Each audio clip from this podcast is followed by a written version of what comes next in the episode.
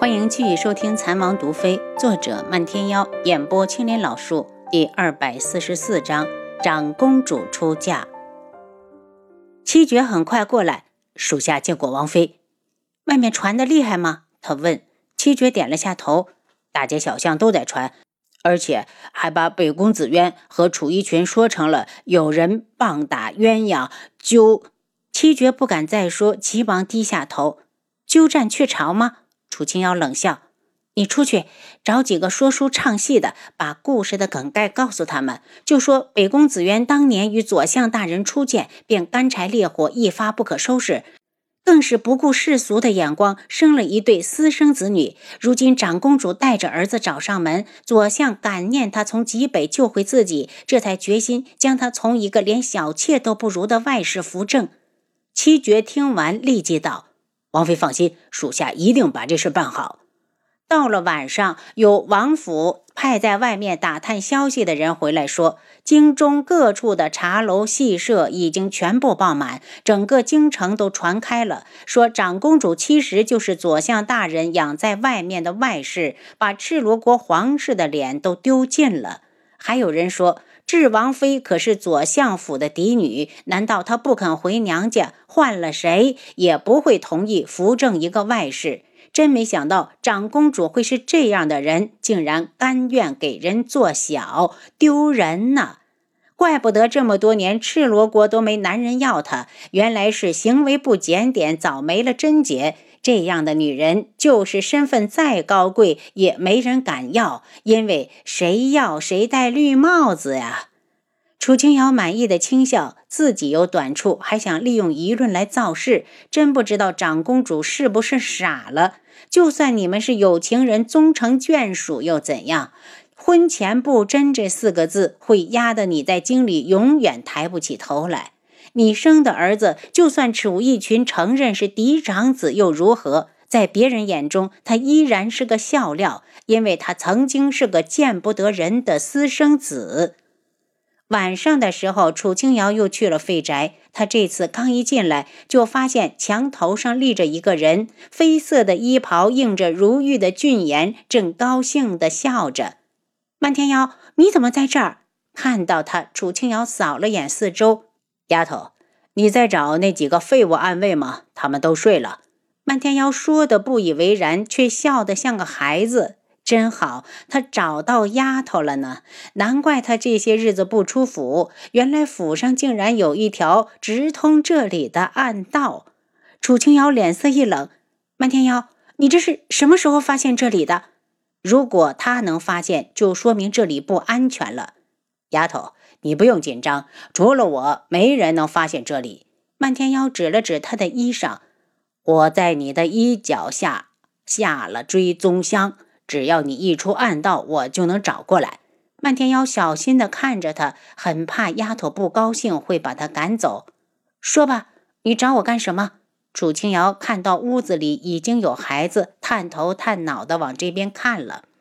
我说过要守候丫头，自然就要寸步不离。漫天妖收了笑，一脸认真，指着房子道：“你要做什么，尽管去做，我就在这里守着你。”漫天妖，王府有暗卫，我自己也有功夫，真的用不到你。楚清瑶有些尴尬，那天他说的时候，他根本没当真。漫天妖眼中带着倔强：“丫头，不管你需不需要，我漫天妖说过的话绝对算数。既然你不去独门，那我就留下来守着你。”停了一下，他又道：“其实我真的很想，很想让你现在就跟我走，丫头。难道你就没觉得‘独门’这两个字很亲切吗？亲切吗？倒是没觉得反感。”他冷着脸，相当的严肃。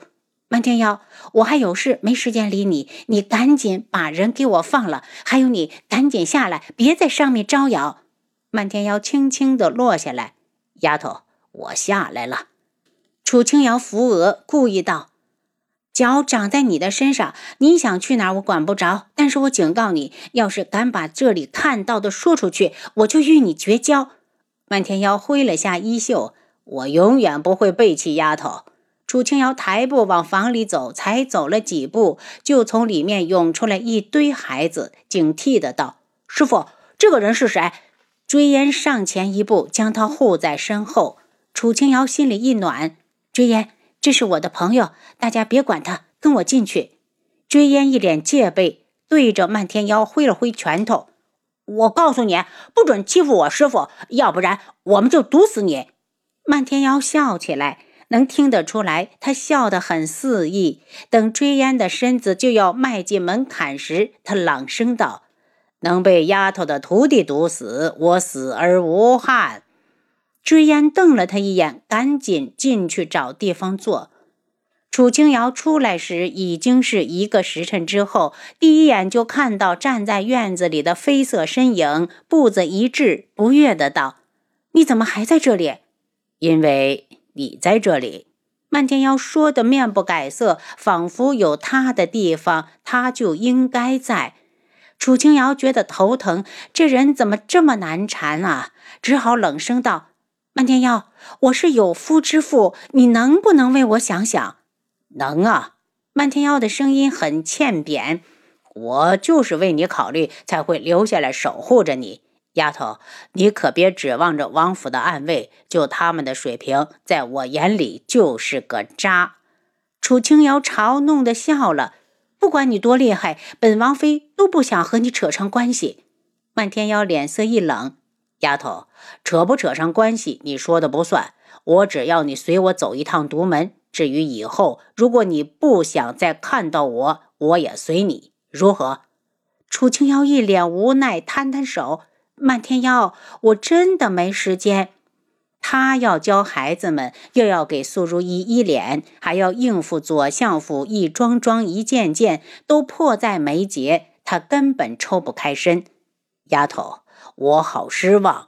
漫天妖受伤的看着他，你第一次参加一门大会时就答应我要去独门，如今已经四个年头了，你还要推脱？他难过的笑起来。也罢，你教这些孩子终是为了救人。他的声音低下去，用只有自己能听到的声音道：“其实天穹真的不值得你如此的倾力相待。当年独门覆灭，天穹的皇上也是帮凶。他心中所想，楚清瑶自然不知。”他见天色已晚，正要发怒，却见漫天妖衣缺飘飞间已经跃上墙头，消失在星子满天的夜幕里。他叮嘱孩子们要早点休息，然后在废宅四周将昏迷的暗卫救醒，这才进了耳房，从暗道回了王府。红檀早就备下了热水，他沐浴之后坐在床上看了会儿医书才睡。轩辕志的书房里，废宅的一名暗卫正跪在地上。轩辕志冷着脸，屋内的气压非常低，暗卫只跪了一会儿，冷汗就吧嗒吧嗒的往下掉。废物，五个人还被人偷袭成功，本王的脸都让你们丢尽了！滚下去，领一百板子，不准运功抵抗。多谢王爷饶命！暗卫苦着脸下去，知道自己能捡条命已是幸运。轩辕志冷着脸，又想起了凌墨的提醒。难道他真的发现了阿楚不同于常人的秘密？如果真是这样，就说得过去了。他眼中冷色更甚。漫天妖，你若不识趣，本王就让你的独门再遭受一次灭顶之灾。七杀，命人严密监视漫天妖。他道：“是王爷。”再有两日，就是左相大人迎娶赤罗国长公主北宫紫渊的日子。楚清瑶已经仔细检查过素如意的脸，毒肯定能解，只是经过一门几位长老的一番折腾，解毒的过程要麻烦许多。素如意听后大怒着道：“坤一，去问问大长老，那一千万两黄金何时送来？”楚清瑶听完，故意道。苏如意，我可是只要了你五百万两，你可千万要跟大长老说清楚，免得他把这一千万两都算到我的头上。苏如意瞪着他，声音有些尖锐：“楚清瑶，我可是要付诊金的，又不欠你什么，凭什么替你解释？”随便你。楚清瑶在一旁洗手。